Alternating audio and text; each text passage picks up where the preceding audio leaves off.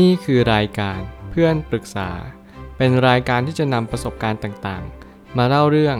ร้อยเรียงเรื่องราว ให้เกิดประโยชน์แก่ผู้ฟังครับ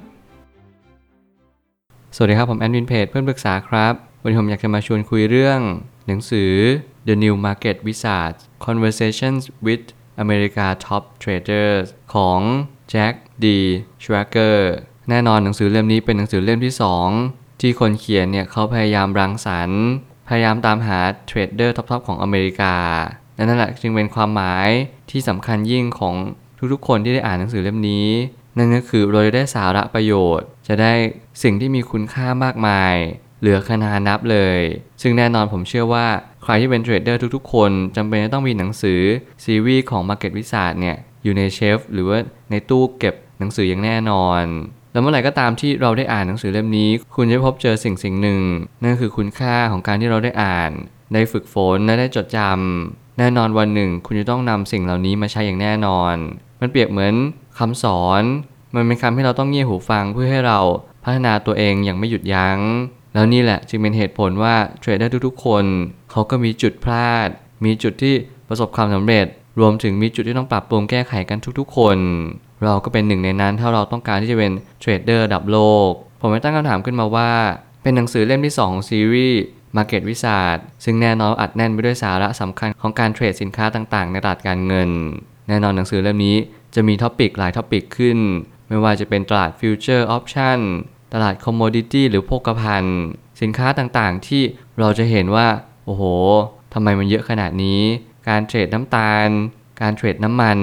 การใช้ margin การ short sell ไม่ว่าคุณจะใช้รูปแบบใดในการเทรด นั่นแหละ มันก็จะไม่มีเหตุผลตายตัวว่าเราต้องการเทรดแบบไหน เพียงแต่ว่าใครก็ตามที่ต้องการจะเป็นนักเทรด คุณต้องออกแบบระบบขึ้นมาด้วยตัวของคุณเอง แน่นอนแต่ละตลาดคุณต้องมี skillมีคุณสมบัติที่ไม่เหมือนกัน แต่มันก็จะมีการเชื่อมโยงกันได้บ้าง แต่คุณจะเป็นต้องรู้จักนิสัยพฤติกรรม แล้วสิ่งที่มันจะเป็นไปเนี่ยของในตลาดนั้นๆก่อน ใครหลายๆคนอาจจะไม่เริ่มจากตลาดหุ้น บางคนอาจจะเริ่มต้นตลาดฟิวเจอร์ บางคนอาจจะเริ่มตลาด forex หรืออัตราแลกเปลี่ยน แต่นั่นแหละอาจจะไม่เหตุผลที่สำคัญที่ทำไมเราถึงได้เริ่มต้นในจุดที่ไม่เหมือนกัน แต่ทำไมเราสามารถจะสร้างรายได้ หรือหากำไรจากผลตอบแทนในการไม่ว่าจะเป็นการซื้อขาย ไม่ว่าจะเป็นจุดตัดขาดทุน จุดเข้า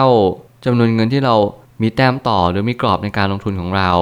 นี่แหละจึงเป็นเหตุผลว่า เราจำเป็นจะต้องสร้างจุดยืนของเราให้ชัดเจนที่สุด แต่แน่นอนทุกแผน เราต้องมีแผนสำรองไว้เสมอ นี่คือสิ่งที่ผมได้จากหนังสือเล่มนี้ หากว่าการเทรดเป็นสิ่งที่คนรุ่นใหม่ต้องการ แล้วเราจะรู้ได้จากประสบการณ์คนรุ่นเก่าได้อย่างไรคำถามที่สำคัญนำมาซึ่งคำตอบที่สำคัญยิ่งผมเชื่อมาเสมอว่าคำถามเนี่ยมันจะเป็นอย่างยิ่งที่จะต้องเป็นคำถามที่ดี เนี่ยมันจะเป็นเหตุผลที่ดีมาก ที่จะนำมาซึ่งคำตอบที่ดีตาม ถ้าเกิดสมมติคนถามเขาไม่รู้จริง ๆ ว่าเขาควรจะถามอะไร แน่นอนคนตอบเขาก็จะสับสนตามว่าจริง ๆ แล้วคนถามต้องการรับรู้อะไรจากสิ่งที่เขาถาม การเวลาล่วงเลยผ่านไป เราจะมีประสบการณ์มากขึ้นในการถามไทย ในการสาะแสวงหาคำตอบ ในการที่เรารู้ว่าทุกคนเนี่ยก็มีความสงสัยที่ไม่แตกต่างจากกันเท่าไหร่ คนที่สังเกตเก่ง คนที่จับรายละเอียดเก่ง รวมถึงคนที่ใส่ใจในดีเทลในทุกๆ จุดในสิ่งที่เราควรจะใส่ใจเนี่ย นั่นแหละก็จะนำมาซึ่งคำถามที่ดีและมีประโยชน์ ผมรู้สึกมาตลอดว่าอยากให้ทุกคนที่เป็นนักเทรด หรือไม่ใช่นักเทรดก็ตาม ลองหยิบอ่านหนังสือในซีรีส์ Market Wizard ดู เพราะมันเป็นซีรีส์ที่ทำให้เราเห็นภาพชัดเจนมากขึ้นว่า ทุกคนมีปัญหาคล้าย ๆ กันคำถามเดียวที่ผมเชื่อว่ามันเป็นคำถามที่สำคัญ คือเวลาเรามีปัญหาเนี่ยเราจะแก้ปัญหานั้นยังไง เวลาที่เราขาดทุนหนักๆ เวลาที่เรากลับเข้ามาในตลาดอีกครั้งหนึ่งเราคิดอะไรที่มันเปลี่ยนแปลงไปหรือเปล่า แน่นอนคนทุกคนที่เป็นนักเทรด ไม่ได้หมายความว่าเขาเทรดตะลุยอย่างเดียวภายในปีหรือ 2 ปีแล้วเขากำไร บางคนอาจจะเทรดเป็น 10 ปี 20 ปี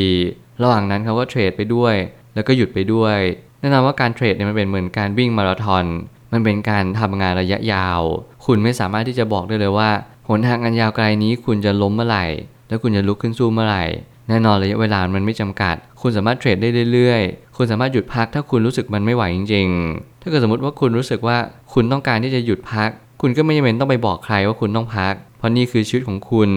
นี่คือความรู้สึกที่คุณไม่มีให้กับการเทรด แล้วมันก็จะเป็นคำตอบว่าเราไม่จำเป็นต้องไปเทรดแบบตะบี้ตะบันตะลุยทุกสิ่งทุกอย่างที่เราจะต้องผ่านด่านไปให้ได้ การเอาชนะตัวเองอย่างหนึ่งก็คือ การอดทนรอคอยในจังหวะที่ดีที่สุด และการไม่เข้าซื้อมั่ว สิ่งเหล่านี้ก็เป็นสิ่งที่ทำให้เราได้เรียนรู้จากทุกๆคนที่เป็นนักเทรดที่ดี นั่นก็คือหยุดพักให้เป็น อย่าพยายามทำในสิ่งที่เราไม่ควรทำจนพอร์ตเราขาดทุนหนักจนเราเจ๊งหรือว่าเราไม่มีเงินจะมาเทรดเลย เหมือนว่าคำถามจะเจาะลึกกว่าเล่มก่อนหน้านี้ แล้วคนที่เขาไปสัมภาษณ์ก็จะเป็นคนที่มาจากหลากหลายตลาดการเงินมากขึ้น รวมไปถึงคนที่เป็นกลุ่มเทรดทุกตลาด จริงๆ แล้วการเทรดเนี่ยผมเชื่อว่ามันไม่มีหลักตายตัว คุณสามารถที่จะนำกลยุทธ์ใด ๆ ก็ได้มาใช้ ซึ่งแน่นอนว่าแต่ละกลยุทธ์ ผมแนะนำอย่างยิ่งให้คุณออกแบบกลยุทธ์ด้วยตัวของคุณเอง ทุกๆ tactic ทุกๆ strategy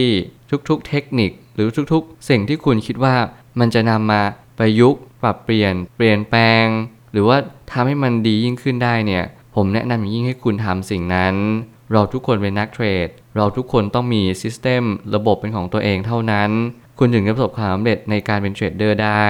ซึ่งแน่นอนว่าแต่ตลาดก็ไม่เหมือนกัน คุณจะไปเทรดตลาด forex กรอบที่เขาเล่นกันอาจจะเป็น intraday หรือว่าจำนวนไม่ถึง 1 วัน ไม่ว่าจะเป็น 5 นาที 10 นาที 15 นาทีจะไปถึง 60 นาทีแน่นอนการเทรดสกุลเงิน เขาจะไม่มี gap ราคาที่ใหญ่เกิน มันจะเป็น gap ราคาใกล้ๆ นักเทรดหลายคนเขาก็ไม่ได้รอกำไรที่มันมากมาย แต่เขาเล่นเทรดบ่อย เทรดเยอะ แน่นอนเขาก็กินส่วนต่าง และค่าคอมมิชชั่นเขาก็โดนกินไปเยอะเช่นเดียวกัน นี่กลยุทธ์ที่แต่ละตลาดไม่เหมือนกันถ้าเกิดสมมติคุณมาเข้าในตลาดหุ้น ตลาดโภคภัณฑ์หรือว่าสินค้า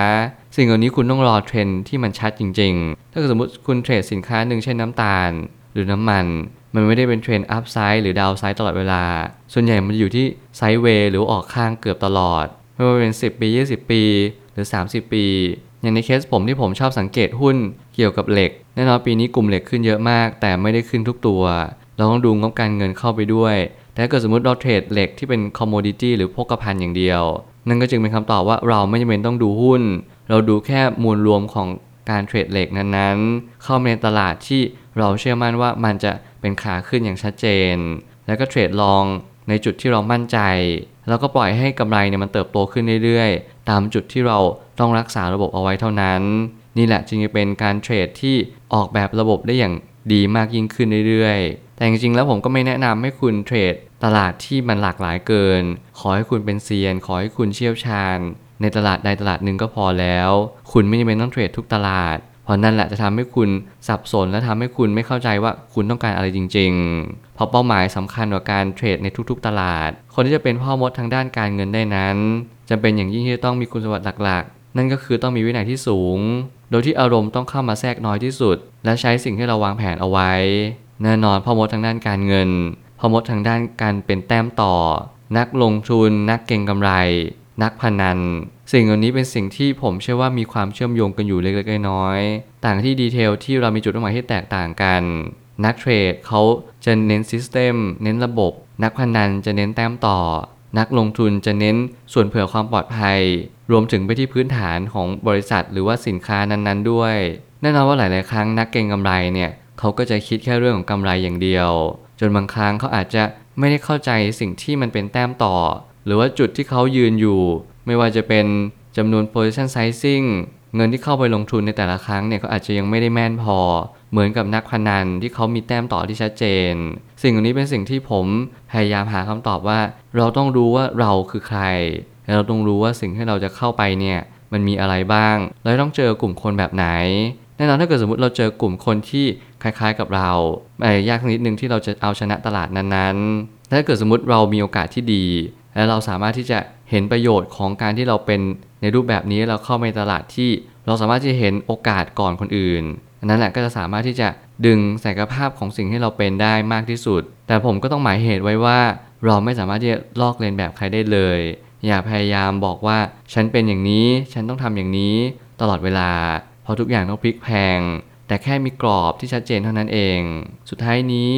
การเรียนรู้ในตลาดการเงิน ไม่มีวันสิ้นสุดลง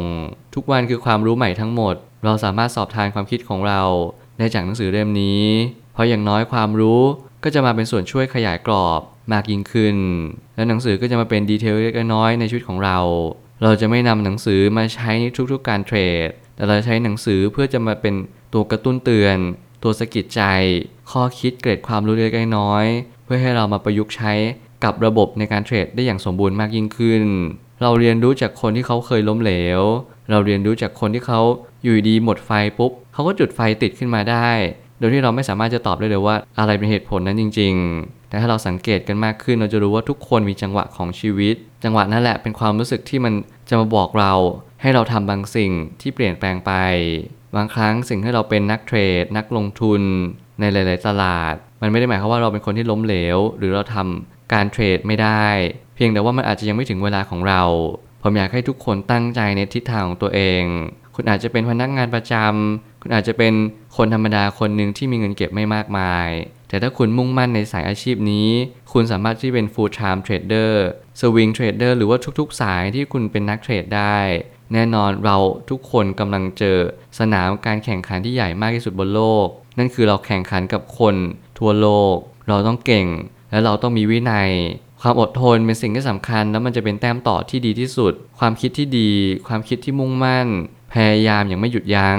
นี่แหละจะเป็นสิ่งที่คุณจะสามารถเอาชนะได้เกือบทุก ๆ ตลาด เพราะคุณนั้นสามารถเอาชนะตัวเองได้ในทุกๆวัน ผมเชื่อว่าทุกปัญหาย่อมมีทางออกเสมอ